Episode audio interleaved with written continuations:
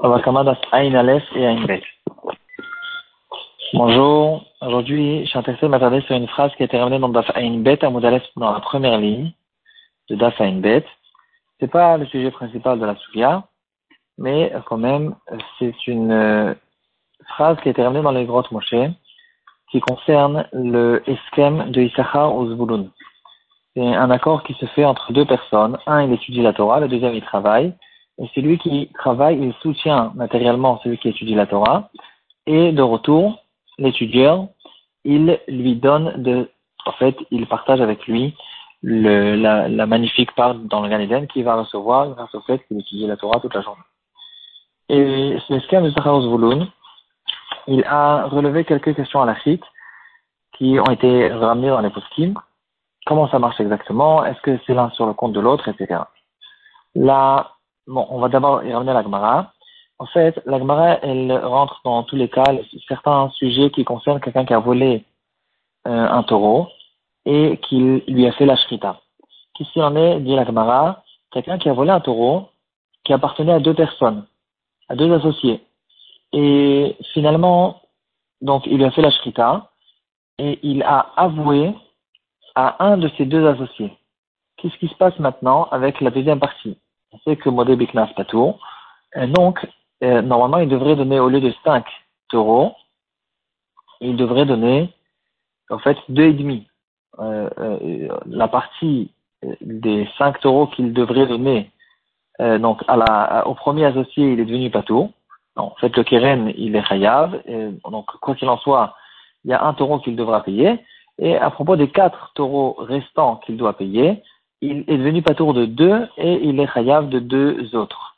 Et la question, c'est quand la Torah nous dit qu'il faut payer 5 taureaux, peut-être qu'on doit déduire 5 taureaux et pas la moitié de 5 taureaux, pas 5 demi-taureaux.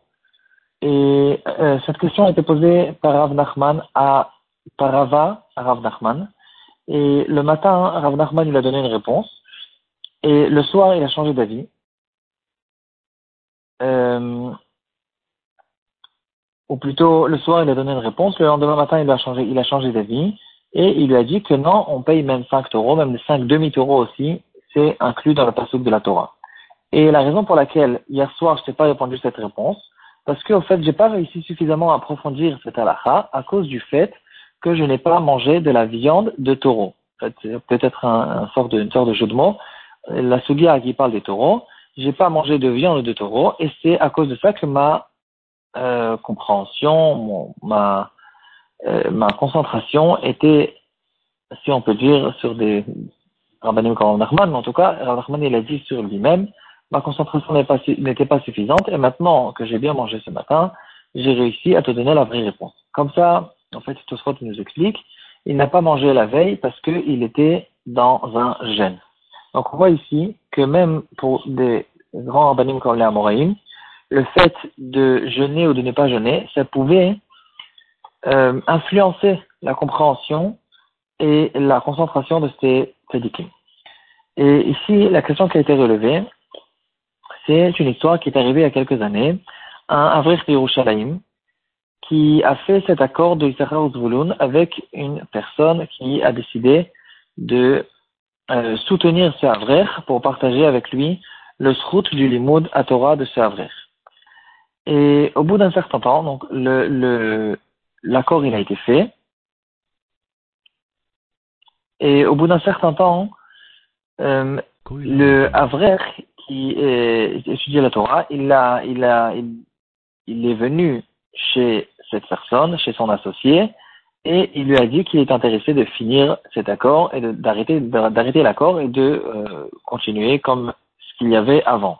Donc lui qu'il arrête de le soutenir, et le avrère qui prenne son srout de Torah pour lui-même, tout seul. Et la question a été envoyée chez Deposkim.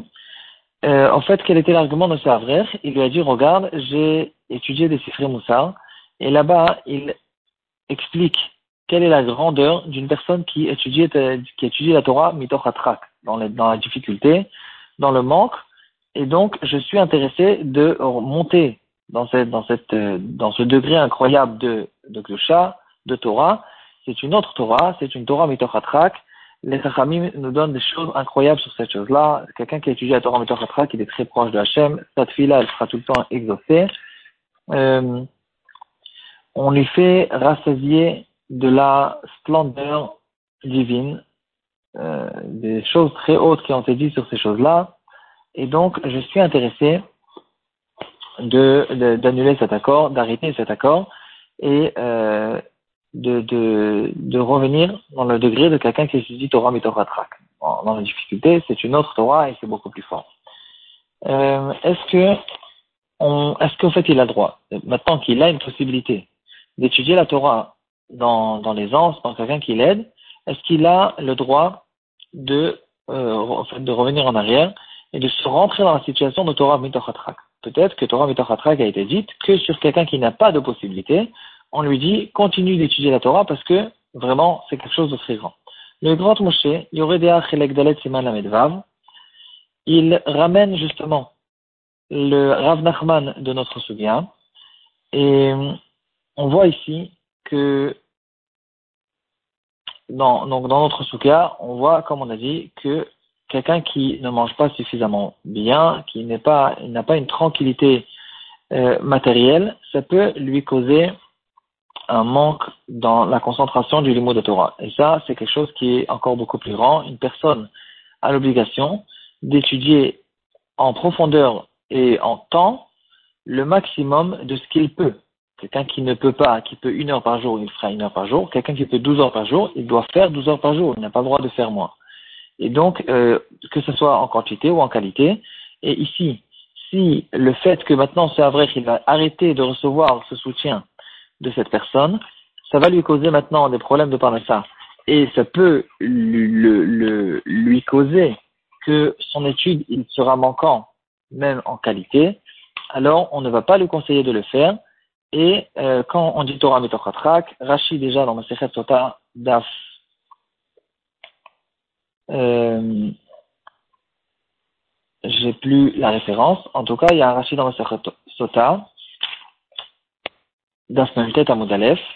Rashi il dit Diboramatri lechem tzar. Il dit Bemi akatou medaber bemi shemezonotav kashin alav. Ve afal piken yoshev osek batorah. On dirait de Rashi, c'est que quelqu'un qui n'a aucune autre possibilité, il a une parnassa très difficile et quand même il s'efforce d'étudier la Torah. Cette personne-là, il a un grand degré de Torah Mitoch Atrak. Mais ça ne veut pas dire pour autant que c'est une personne qui a déjà la possibilité, qu'il y a déjà quelqu'un qui le soutient, et maintenant il veut arrêter ce soutien pour entrer dans cette situation de Torah Mitoch Atrak. C'est pas quelque chose qui lui est demandé, au contraire, on le conseille de ne pas le faire. Dans le Shulchan Aruch, on retrouve aussi cette idée, ça se trouve dans Rachaim Siman Taf Kufain Aleph Sifbet. Le Shulchan Aruch, il ramène là-bas certains ta'aniyot que certaines personnes doivent faire pour avoir une kapara. Et après que le Shulchan Aruch, il dit ça, il dit Talmid Chacham eno rachai leshev beta'anit. Quelqu'un qui étudie la Torah, il ne doit pas jeûner, mipnei shemema'et b'mlechet shamayim, parce que ça peut lui causer de diminuer l'intensité de sa avodat Hashem.